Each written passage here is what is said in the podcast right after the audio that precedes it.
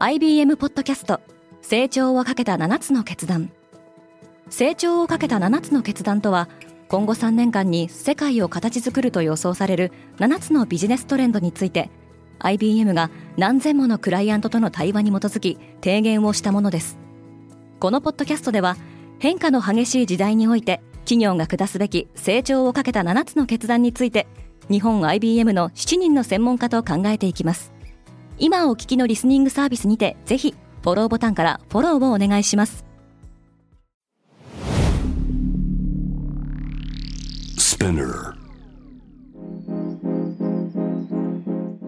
おはようございます。平野真由です。じゅういちがつとおか木曜日、世界で今起きていること。このポッドキャストデイリーブリーフでは、世界で今まさに報じられた最新のニュースをいち早く声でお届けします。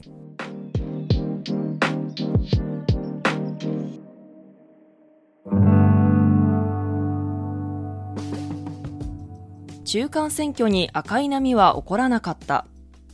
開票が続くアメリカの中間選挙で、苦戦が予想された与党民主党が善戦しています。下院は共和党が過半数を獲得する見通しですが、予想されたほどの勢いはなく、上院では接戦となり、共和党の躍進によるレッドウェーブとまではいかなかったようです。中間選挙に合わせて、人工妊娠中絶の権利をめぐる住民投票がいつつの州で実施されましたが、激戦州のミシガンを含めたみっつの州で中絶の権利を認める判断が下されました。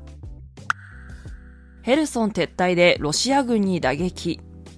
ロシアのショイグ国防相は、ウクライナ南部ヘルソン州のドニプロ川西岸地域からロシア軍を撤退させるよう命じました。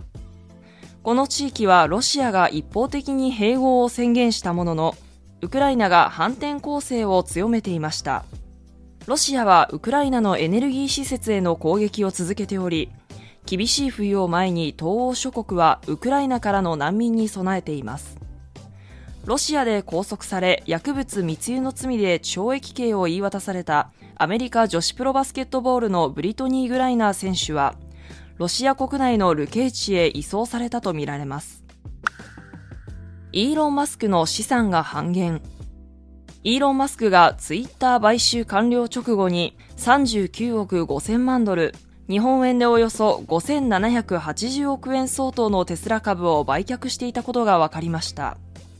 これまでにも買収資金を確保するためにテスラ株を売却しています。また、株価の下落に伴い、マスクの資産はピークからほぼ半減していますが、依然として世界一の富豪の地位は維持しています。一方、ツイッターは導入を発表していたオフィシャルラベルの付与を中止しました。ロブロックスの株価が暴落。Z 世代を中心に世界的な人気を誇るゲームプラットフォームのロブロックスが、なながつき決算を発表しました。メタバースの担い手の一つとして注目される同社は、前年の同じ時期と比べデイリーユーザー数が にじゅうはちパーセント 増え、ごせんはっぴゃくはちじゅうまんにんを達成しましたが、ユーザーのプラットフォーム上での消費は減少。一株当たりの損失についても、アナリストの予想を上回ったことにアメリカ市場が反応し、同社株価は一時 じゅうごパーセント 以上下落しました。今年最大規模の アイピーオー の結果は今一つに終わった。北海で石油・ガス開発を手掛けるイギリスのイサカエナジーがここのかロンドン証券取引所で新規株式公開を行いました。ロンドンでは今年最大規模の上場案件になると期待されていましたが、いざ公開されると価格は設定された下限金額にとどまり、株価はその後も低迷したまま取引初日を終えています。世界の アイピーオー 市場は大きく減速しており、金融サービス会社 D-Logic によると、今年初めからこれまでの世界全体の新規株式公開はいちねんまえと比べて ななじゅっパーセント 以上落ち込んでいます。進化が止まらない量子コンピューターの世界。 アイビーエム はアメリカで開催中の アイビーエム クォンタムサミットにせんにじゅうにで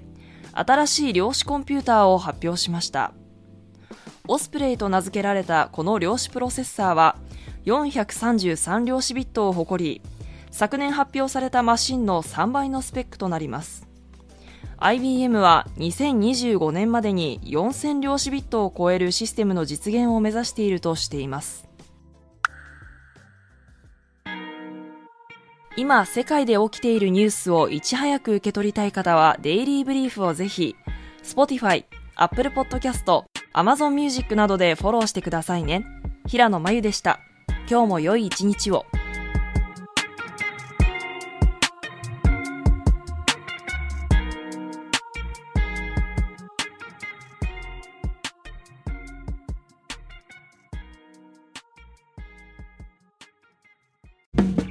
リスナーの皆様より多くのリクエストをいただいている話題のニュースを深掘りしたエピソードを週末の有料版で配信中です。